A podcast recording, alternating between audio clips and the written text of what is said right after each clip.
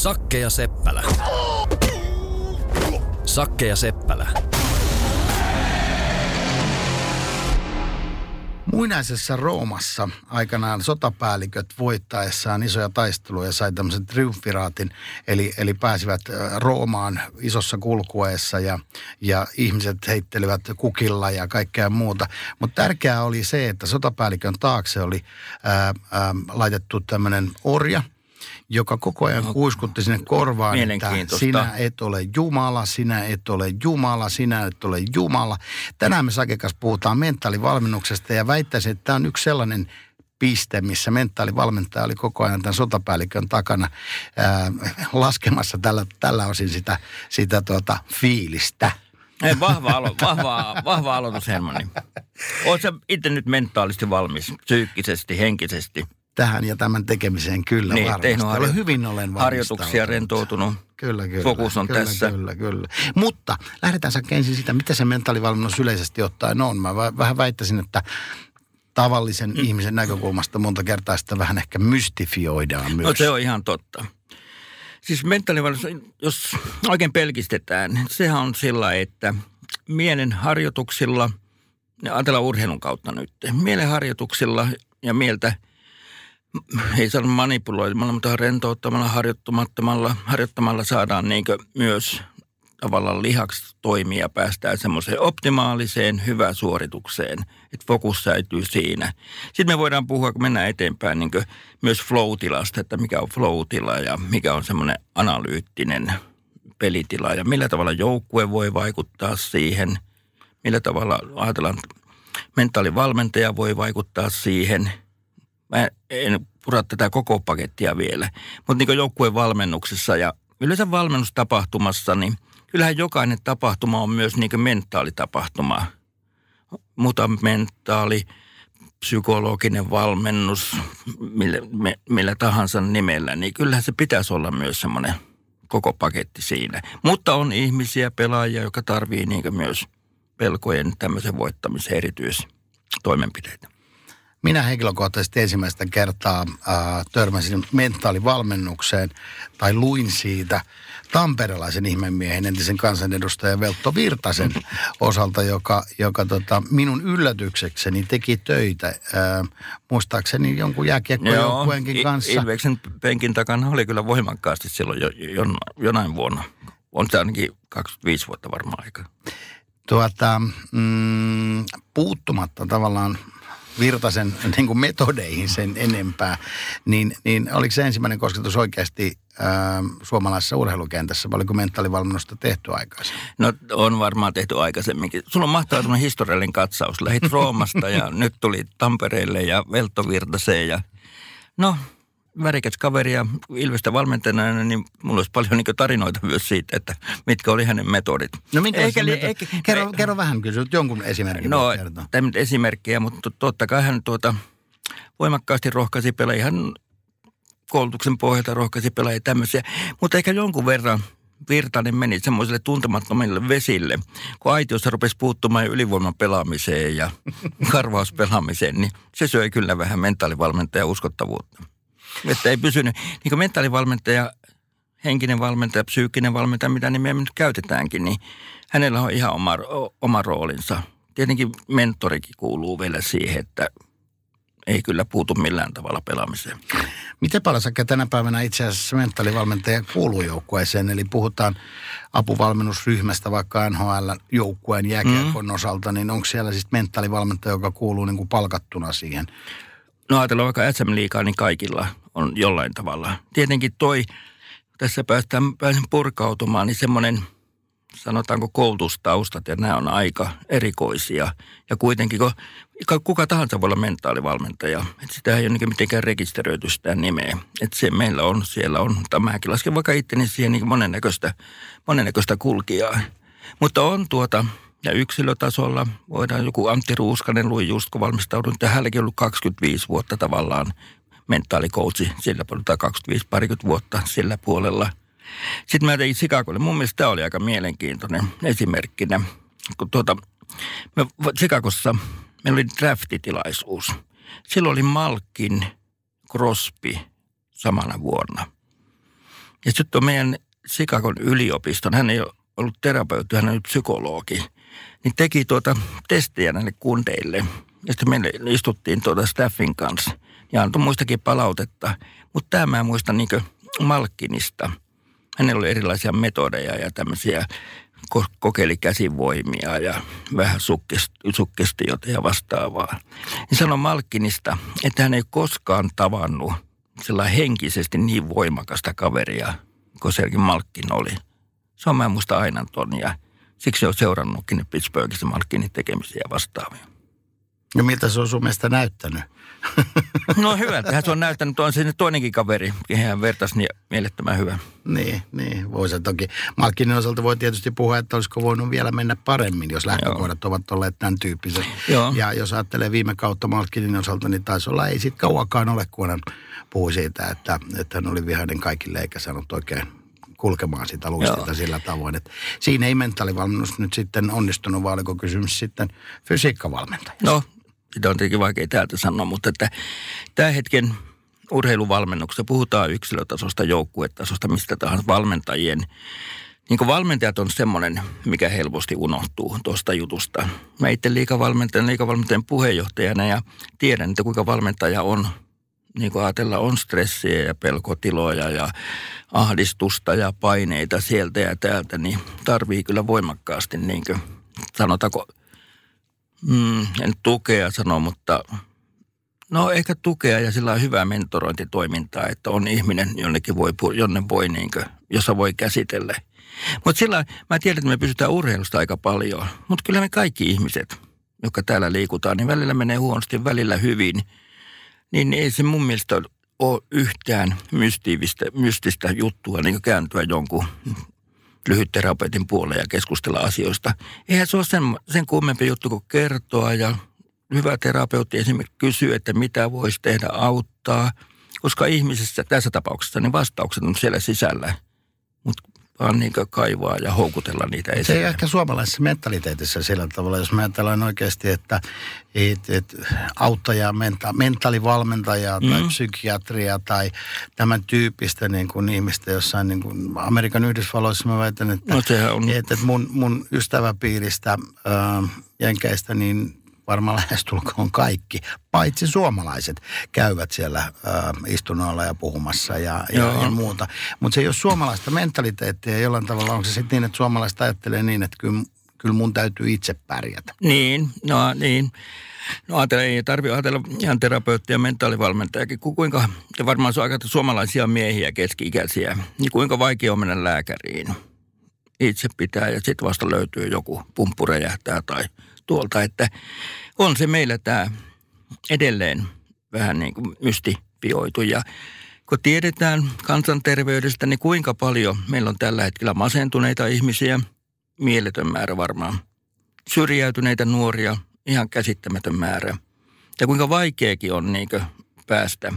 Ja sitten taas mikä tähän, nyt me ehkä karataan, mutta mikä tähän tulee sitten helposti niin mukaan on lääketieteellinen hoito – että jotain masennus, syrjäytymistä, tämmöisen masennuspotilaita ruvetaan niin lääkkeillä hoitamaan. Ja se nyt ei ole oikea tie. Varmaan lääkekin kuuluu siihen, mutta kyllä semmoinen niin hyvä terapia on se ensimmäinen tie. Se kynnys siihen pitäisi olla mielettömän matala. Hmm, ehkä meillä vaan ei ole Suomessa sellaista kulttuuria. Jos me puhutaan mentaalivalmennuksesta, noin, tai kun puhumme hmm. tässä mentaalivalmennuksesta noin yleiselläkin tasolla, miten se sitten, jos joukkueen urheiluun mennään ja sanot, että kaikilla SM joukkueilla on oma mentaalivalmentajansa. Niin, tai, Toden, osin, todennäköistä on, että myös NHL varmaan on aika kaikilla, kaikilla se siellä myös on. Mutta mentaalivalmennus varmaan parhaiten toimii kuitenkin one-to-one periaatteella toiselta toiselle tai kohtaamisina. Voiko joukkuetta tavallaan mentaalivalmentaa? No joukkue voi Ajatellaan hyvä joukkue. Joo, joo, mä, mutta mä lähdin tästä vähän Hyvä, toimiva joukkue, kun se toimii – tähtää niin menestykseen. Ja siellä on tämmöisiä elementtejä, kun voi tehdä virheitä niistä, ja valmentaja kuuluu tähän pakettiin. Niistä ei niin rangaista, mutta tyhmiä virheitä ei tehdä. Kaveri auttaa toista, luottaa toiseen. Jokainen kantaa niin vastuuta omasta jutusta. Mennään, liikutaan niin harjoituksen epämukavuusalueilla vähän. Niin se on kyllä tavallaan hyvä mentaalivalmennusta niin joukkueen sisällä ilman niin ulkopuolista siinä. Mutta ehdottomasti siellä on yksilöitä, joilla on huono stressisetokyky, pelkotiloja, fobioita, fokus karkailee, mitään muuta. Nuoria ihmisiä on elämänhallinnan kanssa vaikeuksia, niin nämä tarvii kyllä sitten ehdottomasti niin omaa huomiota ja omaa hoitamista, hoitamista no se, no auttamista. Yksilöurheilupuolella, jos miettii tätä ja tätä hetkeä, niin jotenkin tuntuu siltä, että se isoin suomalainen urheilija, jota pitäisi juuri tällä hetkellä auttaa, löytyy rallimaailmasta mies, jonka ura on mm. itse asiassa Latvalla niin kuin on, on tilanteessa, jossa ura on niin kuin todella katkolla. Ja ei omassa elämässä valtavia murheita, on. niin rahallisia kuin rakkauteen liittyviä tai... Tallipaikan säilyttäminen. Ja, ja samaan aikaan mm. tulee sitten tallipaikan niin kuin säilyttäminen. Ja sitten jollain tavalla, kun sitä on lukenut tuntematta tai tietämättä kauheasti, vain tietysti kaiken sen, mitä on nähnyt, niin sen varassa olevana, niin koko se joukkue tai talli, ne on tehnyt jo päätöksen, että hänen entinen avopuolisonsa ei saa tulla sinne tuomaan huonoa, tai mistä nyt no, joutuukaan, no, että on karmata, ja muuta. Niin. niin miten sä lähestyisit nyt Latvalan tilanteessa Latvalaan, koska mies selkeästi tarvitsee kyllä apua? No, mä luulen, että hänellä onkin varmaan apua. Mutta jos mä ajattelen JM, jollain tavalla tunnen kaverin, niin nimenomaan hänen pitäisi ajatellaan nyt se kilpailusuoritus, on tärkeää, on kaksi vai kolme rallia, taitaa yksi olla menossa. Että saisi fokuksen nyt näihin muutaman tapahtumaan. Mutta se ei ole todellakaan helppo juttu. Kun on ympäri, antaa ulkopuolisia juttuja, niin kuin mainitsit, ja oma, varmaan oma koppa kehittää stressiä, on tehnyt isoja virheitä – monessa ajossa ja tapahtumassa johtopaikalta ja auto on lauennut, niin mä ajattelin sen hänen tuota suorituksen tekeminen, niin sitten se on pitkä tie, ettei se napsahda. No, mutta nyt tilanne on se, Joo. että kaksi kisaa jäljellä. Kaksi kisaa on... Pitäisi pystyä näyttämään. Todella isoissa paineissa mennään. Niin onko mitään niin hokkuspokkus keinoa tuossa? No, yleensä tämmöistä niin rentoutuminen on hyvä. Rallihan pitkä pitkä matka ja monta erikoiskoetta. Mutta siinä on aikaa myös käydä aina seuraavaa etappia läpi. Niin kuin sillä rentoutumisharjoituksen kannalta, mielikuvaharjoituksen kannalta, mitä, mitä varmaan se rata on, mitä on tehnyt oikein, missä on onnistunut, tämmöistä kovaa itseluottamuksen keräämistä, niin sit, sitähän se on.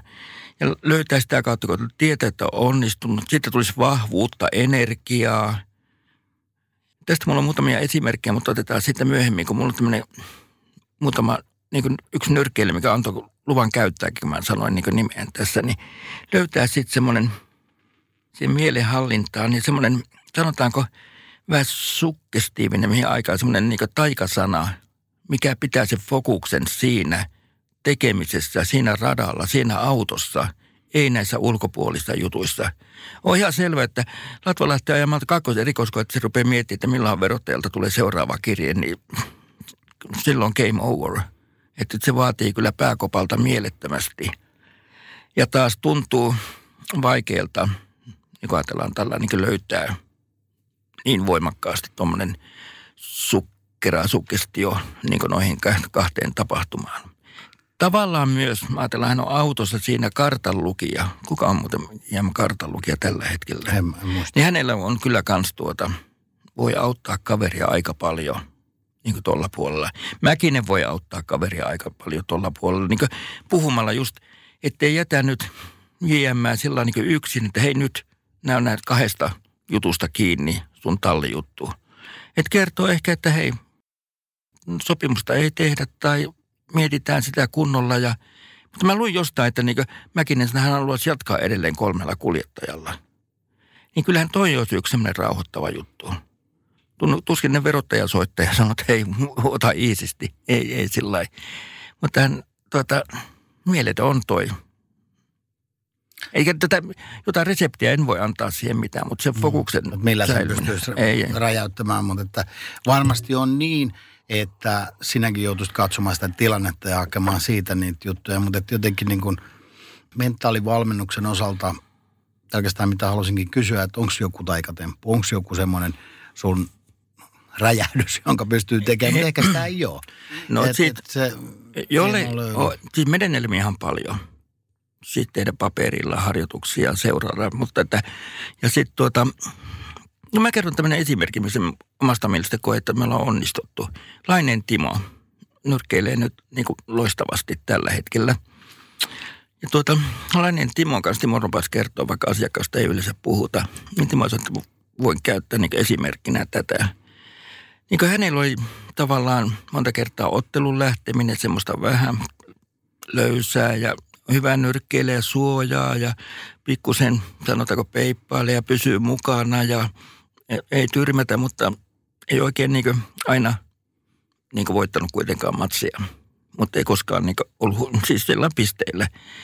Niin sitten tuota, mulla on itsestäkin vähän samantyyppinen esimerkki. No sitten käytiin aika paljon läpi rentoutusharjoituksen aikana mielikuvajuttu, että mitä on syyn. Ja sitten Timolle sanoi, että ja puhuttiin, että semmoinen mielikuva, semmoinen, mikä on sulle tärkeä asia, tärkeä paikka, mitä on tapahtunut, niin hän kaivoi niin menneisyydestä semmoisen tapahtuman, mikä on voimakkaasti vaikuttanut häneen.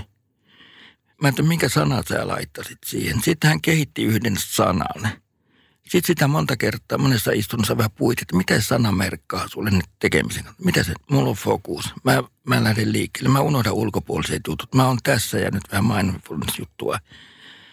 Ja nyt just muutamassa matsissa hän on niin käyttänyt, käyttänyt sitä sanaa, kun tuntui karkaa.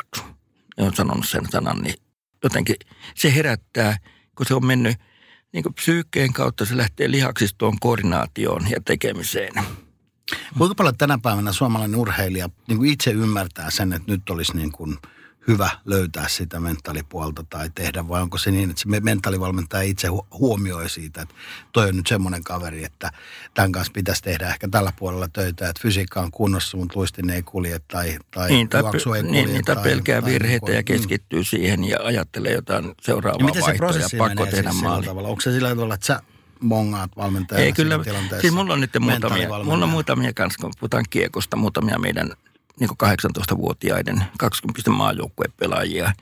Just heidän kanssa, kun heillä on muitakin just, Latvalassa puhuttiin äsken, heillä on niin tyttökaveria ja koulua ja somea ja vaikutuksia sieltä. Että heidän, heidän niin ison juttunsa on se, niin rentoutumisen kautta niin löytää fokusta – voidaan puhua floatilasta joskus, ei, mutta löytää niin fokus siihen pelaamiseen.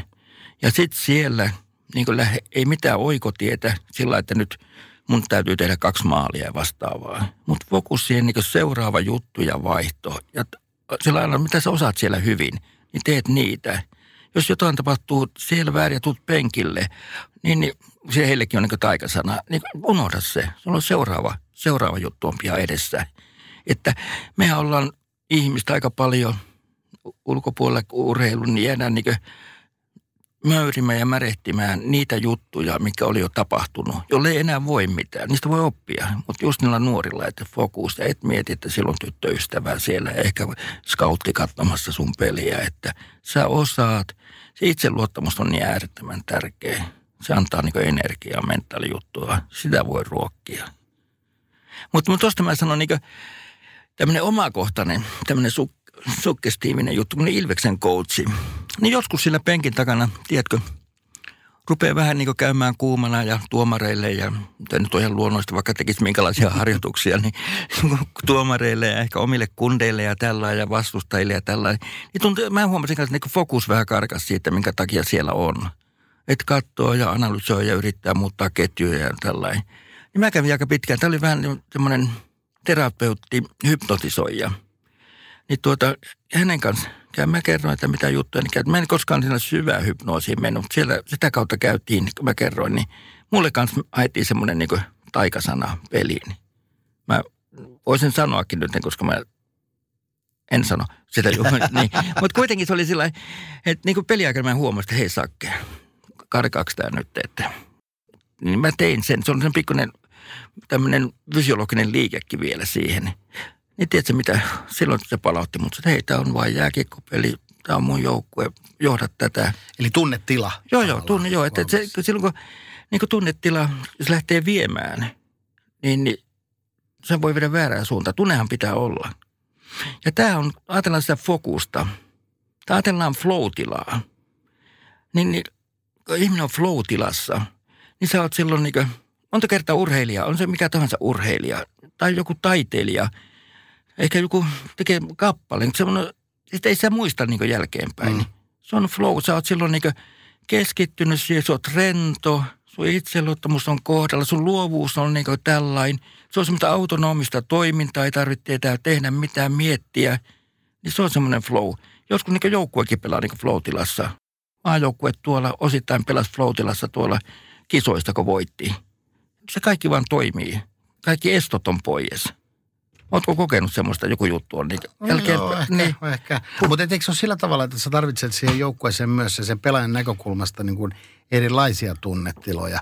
Joskus aikana lukenut siitä, että valmentaja voi saattaa jonkun pelaajan raivotilaan esimerkiksi, kun tietää, että sieltä tulee siinä tilassa jotain tietyn tyyppistä sinne jäälle – ehkä raivo on iso sana, mutta no, niin kuin tavallaan semmoinen... Tulee mieleen yksi kaveri tuosta. niin.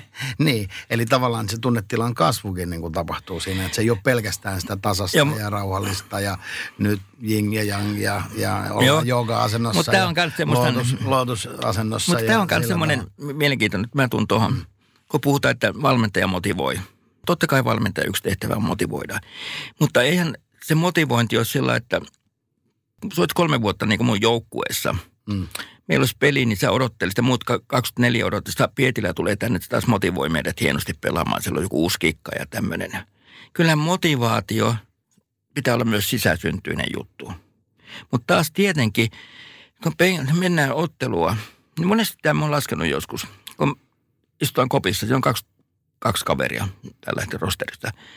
Niistä on semmoinen, sanotaanko, seitsemän kaveria, jotka on niin tiedätkö, jännittyneitä nuoria kaveria, vähän ahdistusta sitä tulevaa peliä. Stre- ainahan kun on kilpailu, on pitää olla stressi, mutta stressi voi olla hyvä. Se voi niin laukusta hyvä suoritus, mutta jos stressi aiheuttaa pelkoa, niin silloinhan väsyviä välttää. Siellä oli kuin seitsemän kaveria ehkä sillä puolella. Sitten siellä on kymmenen kaveria ehkä, jotka on niin okei sen tulevan kanssa. Vähän jännittää hieno päästä pelaamaan ja urheilemaan ja mittaamaan omaa osaamista, että on reenattu hyvin ja tuntuu se. Sitten siellä voi olla semmoinen tiedätkö, neljä, viisi, monta kertaa semmoista kaveria, että okei, taas on peliä. Onhan noita vielä 24 tällä vuodella, että pari vuotta mä vielä ehkä tässä pelaajan ja niin edelleen. Niin tämä on sitten, kun ne tulee penkille, niin, niin kyllä valmentaja varmaan, nämä tulee monesti mukaan se 6-7 pelaajaa, kun ne huomaa, että tämä on peli, ne tulee. Mutta se, kun sä puhut tuosta vähän tukistelemisesta ja tökkimistä ja pukkimisesta, niin nämä on ne, mihin pitää niin panna energiaa. Ja eihän se – on aina kaunista kieltä ja vastaavaa. Ja nyt ei voi puhua rumasti, kun Telia on mikittänytkin valmentaja, mutta tuota, ne, ne. mikä on ihan naurettava juttu. Niin se on siinä, että jollekin tikkaria ja jollekin porkkanaa ja että onhan se sitä, niin erilaisia on se mentaali. Mutta silloin kun se joukkue on myös hyvä, niin ei se hyväksy semmoista niin lorvailua. Muista jostain lukeneeni, että Teemu Selänne kertoi, äh, saattoi olla jo vähän niin kuin loppu – uraansa, mutta tota, puhuu vain omasta pelaamisestaan NHL, jossa kuitenkin tapahtumia on valtava määrä, mm. tarkoittaa siis ottelutapahtumia. Äh, harjoitteluhan on vähän vähemmällä sitten niin kuin kauden aikana. Mutta sanoin, että siinä kun ollaan siinä tammi-helmikuun taitteessa helmikuussa, jossa pelataan niitä pelejä, jolloin on jo tavallaan selvinnyt se, että päästäänkö playoffeihin, eikö päästä, miten, miten tiukalla ollaan tai niin kuin näin poispäin. Ja sanon vaan sitä, että, että oli, oli niin kuin sellaisia pelejä – että niin kuin kolmannen erän puolivälissä hän niin kuin rupeaa miettimään, että hän miettii nyt tuota ostoslistaa, mitä kaupasta pitäisi viedä kotiin. Mm. Mutta tässä on kaksi ja puoli erää mennyt jo ottelua, että ei ollut päässyt siihen, siihen. Tai että kun toistojen määrä kasvaa, niin sitä kautta tietysti tottuu enemmän, enemmän siihen tilanteeseen. Pelataan kotihallissa ja on erilaisia kotiin liittyviä asioita, että pitää muistaa käydä siellä kaupassa ja piti toikin asia hoitaa ja näin poispäin. Se rikkoo sitä niin kuin ainutlaatuisuutta, niin kuin game night-ajattelua. Joo, se on ihan totta. Mä otan tuosta kanssa muutama tavallaan esimerkit, semmoiset hausut esimerkit, kun ajatellaan, että pelaaja on aina niin kuin motivoitunut ajan tässä ja tällainen. No tässä on aikaa silloin. Jukka pelasi, tai Tammi Jukka maalissa. Niin mä muistan yhden katko aikana, sillä oli kauheasti asiaa linjatuomarille. Mäkin mitä hän sillä tapahtuu. Niin se näytti Tampere Hakametsän valotaululle mailalla – siellä luki, että seuraavat autot pitää siirtää. Se muisti sen linjatuomarin auton rekisterin numeron. Se meni ilmoittaa, että sun pitää mennä siirtämään tuota sun auton nyt. Että ei Jukallakaan ihan fokus ollut siinä. Mutta tässäkin on niin erilaisia. Niin se, että jonkun pitää olla koko ajan siinä niin läsnä sitten joku pystyy silloin, kun se vaihto on. Tavallaan jos sä niin jäpität ja oot se, otteluhan kestää kaksi tuntia vähän reilu. Jos oot koko ajan hartiat niin jännittyneenä ja odotat ja puristat, niin, niin ei se, sekään ei ole niin ihan oikea malli. Se on yksilöllinen. Taas tuommoinen oli hassu, kun Otto Janetskia, kun mä joskus jokereen valmensin, kun se pelasi vielä tsekeissä. Mä olin kauttaamassa Slaavia hallissa. Istui siellä yläriville ja katoi. Niin Otto oli aloituksessa sekä kääntyi moi, moikkas, mua, moikkas mua. Niin, niin, mutta se, on, se oli niin kuin Otto, mutta se tuntui niin kanssa, että hei, nyt ei ole fokus ihan, ihan pardupitten pelissä. Mitä tuommoisessa tilanteessa valmentaja sitten tekee? Sanot, että vähän tökkii ja pukkaa ja niin kuin näin poispäin, mutta että oikeasti niin, niin eh, onko ollut sulla koskaan sellaista tilannetta, että tämä kaveri nyt ei herää tähän peliin? onhan tietenkin ja mm. siis että ei herää ja siis semmoinen flow sitten se on niin tavallaan rakentuu, kun ajatellaan playoffeja tuommoisia. Mutta onhan ihan selvästi, no mitä valmentaja silloin voi tehdä? Antaa mahdollisuus, ei niin vaihtaa ketjukokoonpanoja ja niin edelleen. Että eihän, eihän se. Mutta tämä on niinku mielettömän tärkeä niinku pelaajalle, urheilijalle. Otetaan urheilu kokonaisuudessaan. Että niinku suorituksien jälkeen, niin sitä itse reflektoit sitä juttua. Mitä tuli – mikä meni niin kuin huonosti, mit, mitä meni, mitä voisi tehdä.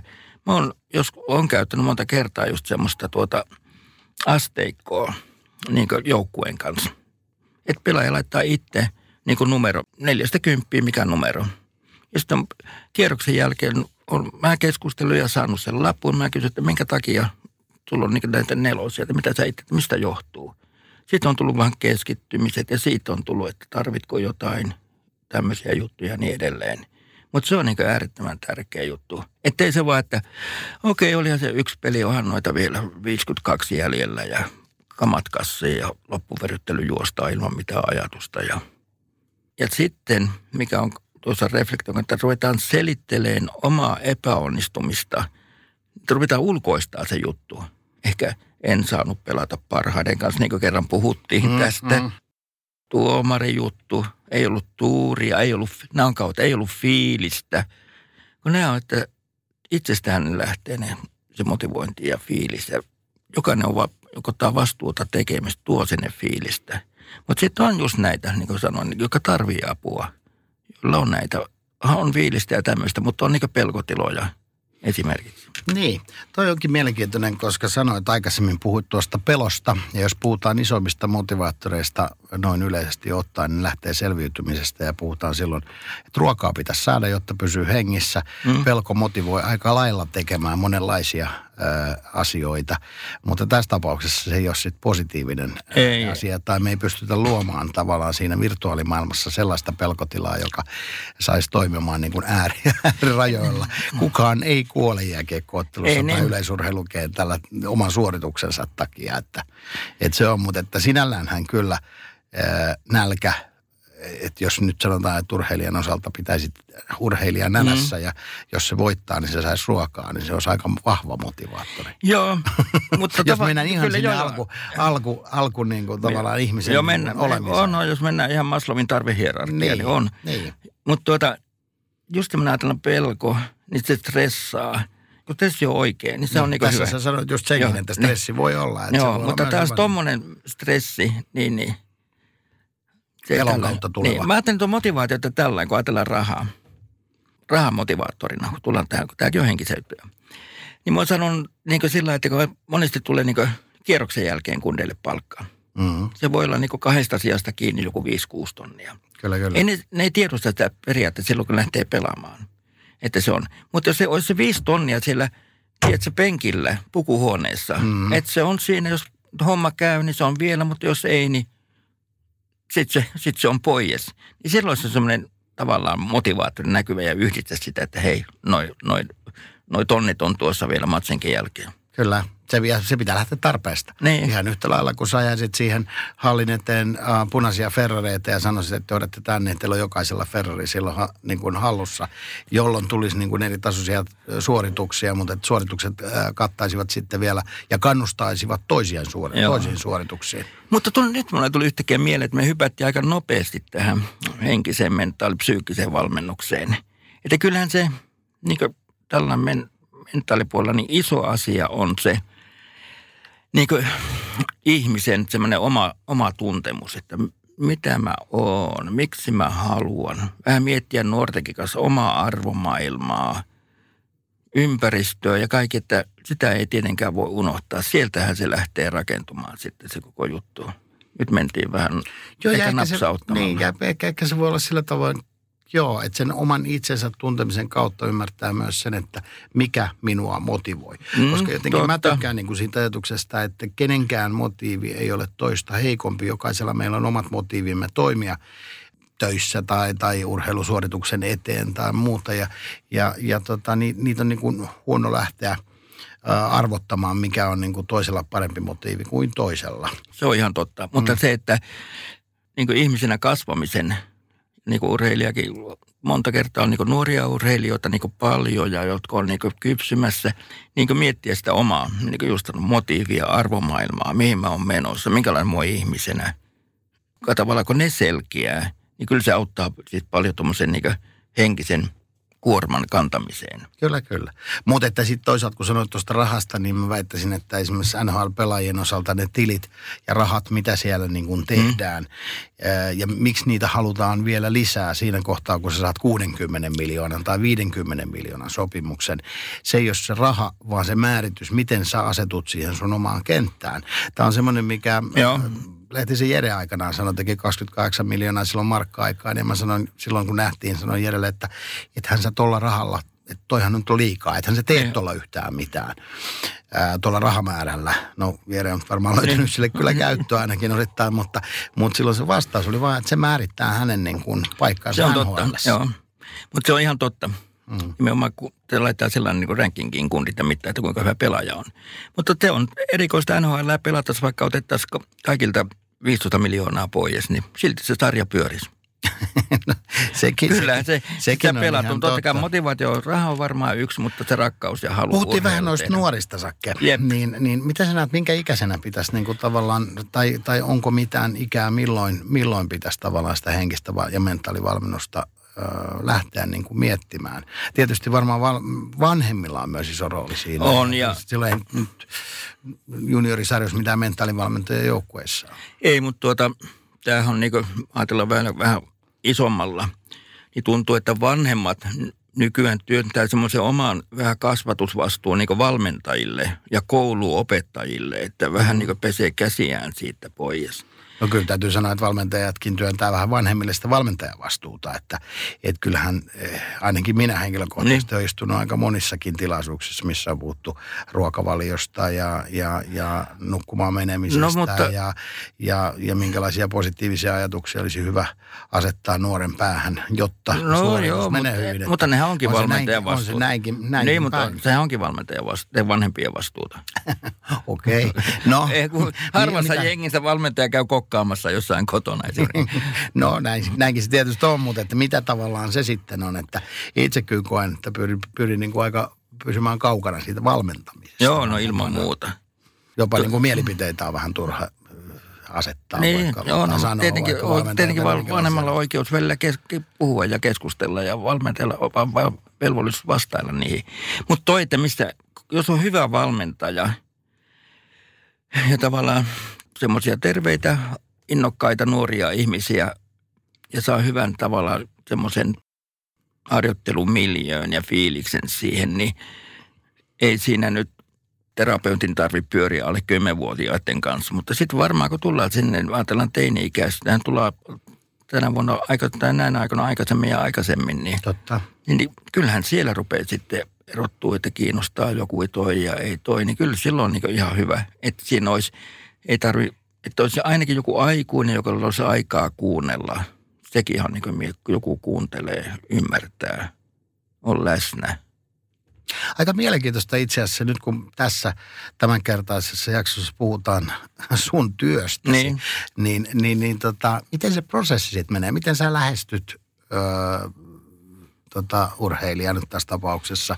Että et, hei, nyt sä oot siinä tilanteessa, niin. että sä vähän tarvisit tätä keskustelua. No niin, ajatellaan, no- Tai, tai että et, et, onko se niinku, pyydät sohvalle makaamaan ja No, no, niin ajatella- elokuvista tuttua toimintaa vai? Ai tämmöinen freudilainen psykoanalyytti, niin kestää kolme vuotta ja Niin, niin. Freud istuu siellä Mutta penkin miten, miten, päässä. se, ja, miten se prosessi menee ja miten sä saat no, No- ehkä suostuteltua sen ihmisen siihen avoimin mielin mukaan, koska voisin kuvitella, että siellä on niin kuin luk- lukkoja, no, lukkoja ajat, on no paljon. ajatellaan, että sä olisit semmoinen 17-vuotias jääkiekkoilija.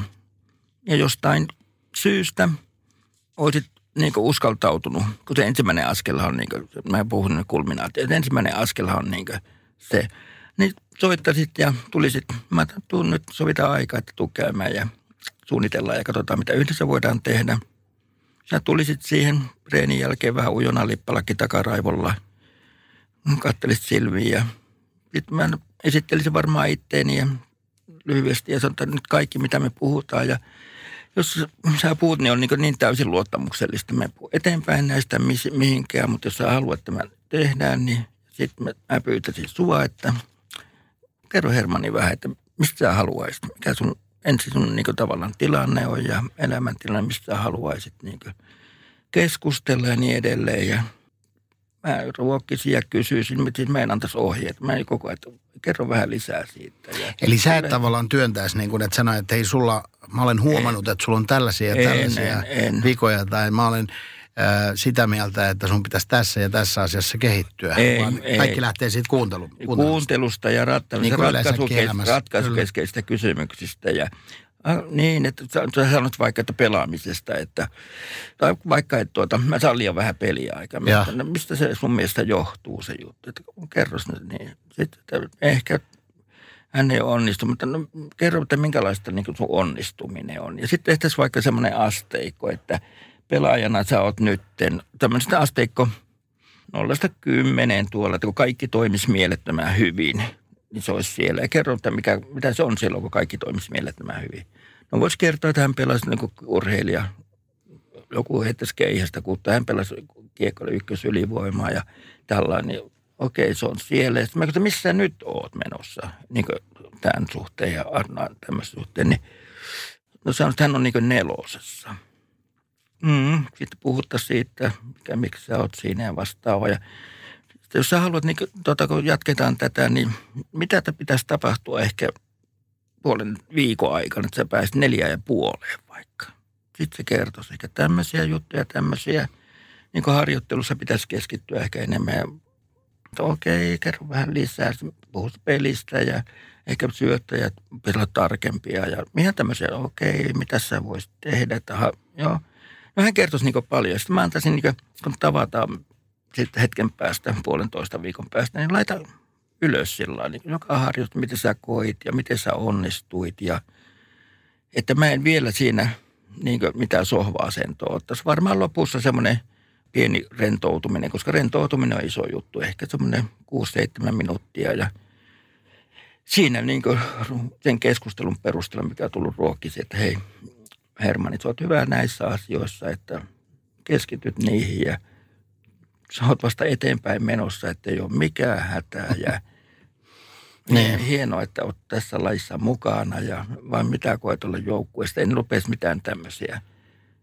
Okei, sitten varmaan häntäkin helpottaisi on kuunneltu vai että okei ja seuraavalla kertaa niin jatkettaisiin niistä. Mutta varmasti sulla on myös sellaisia urheilijoita, jotka on jostain syystä työnnetty sun syliin, eikä se, että se urheilija itse on nähnyt, niin kuin, että nyt tämä on se ongelma On. tai, tai muuta. Että, On, on.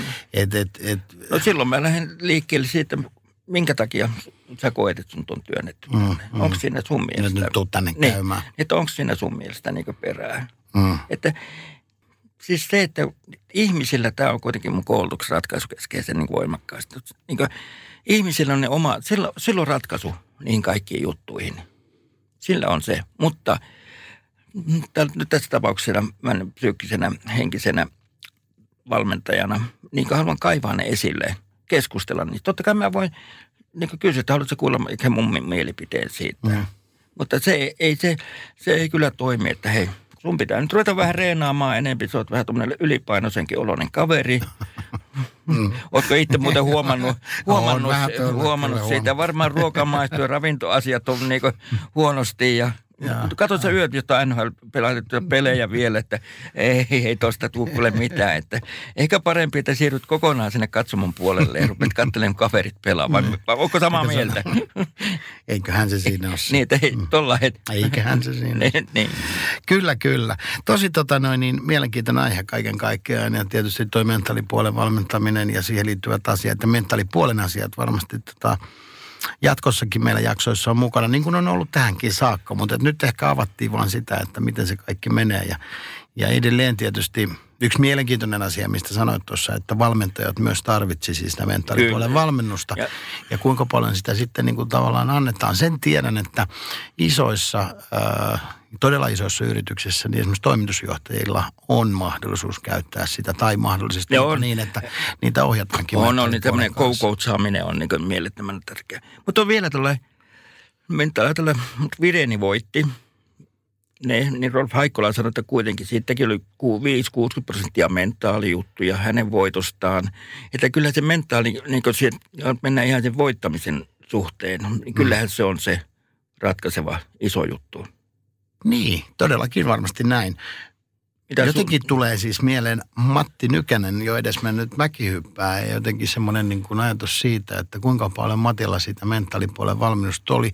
Vai oliko sitten niin, että tavallaan Matti oli niitä urheilijoita, jotka eivät sitä halunneet? Kyllä mä On, väittäisin, no. siis Matti oli niin ikoninen hahmo tuossa Suomen urheilussa On, oman si- aikanaan. joo. Että, Mutta onhan se ihan selvä, että ei kaikki tarvii. Se, mm. Sekin on ihan selvä. Mutta ensimmäinen mentaalivalmentaja, joka piti rentoutumisharjoituksia, niin taisi olla, kun sä aloitit, ollaanko me lopettelemassa? Sä No aloit- vähitellen, Sä vähitellen. aloit, aloit sillä roomalaisella jutulla, Mm, niin tuli mm. mieleen Väinämöinen Kalevalasta. Kun Väinämöinen soitteli kanteleella jotain tämmöistä, se oli mentaalivalmennusta, oliko se Ilmarisen jalatkin meni niin jumiin ja lukko, että se ei päässyt pystyyn. Niin se oli mun mielestä rentoutumismentaaliharjoitus su- suuntattu sinne. Loistava.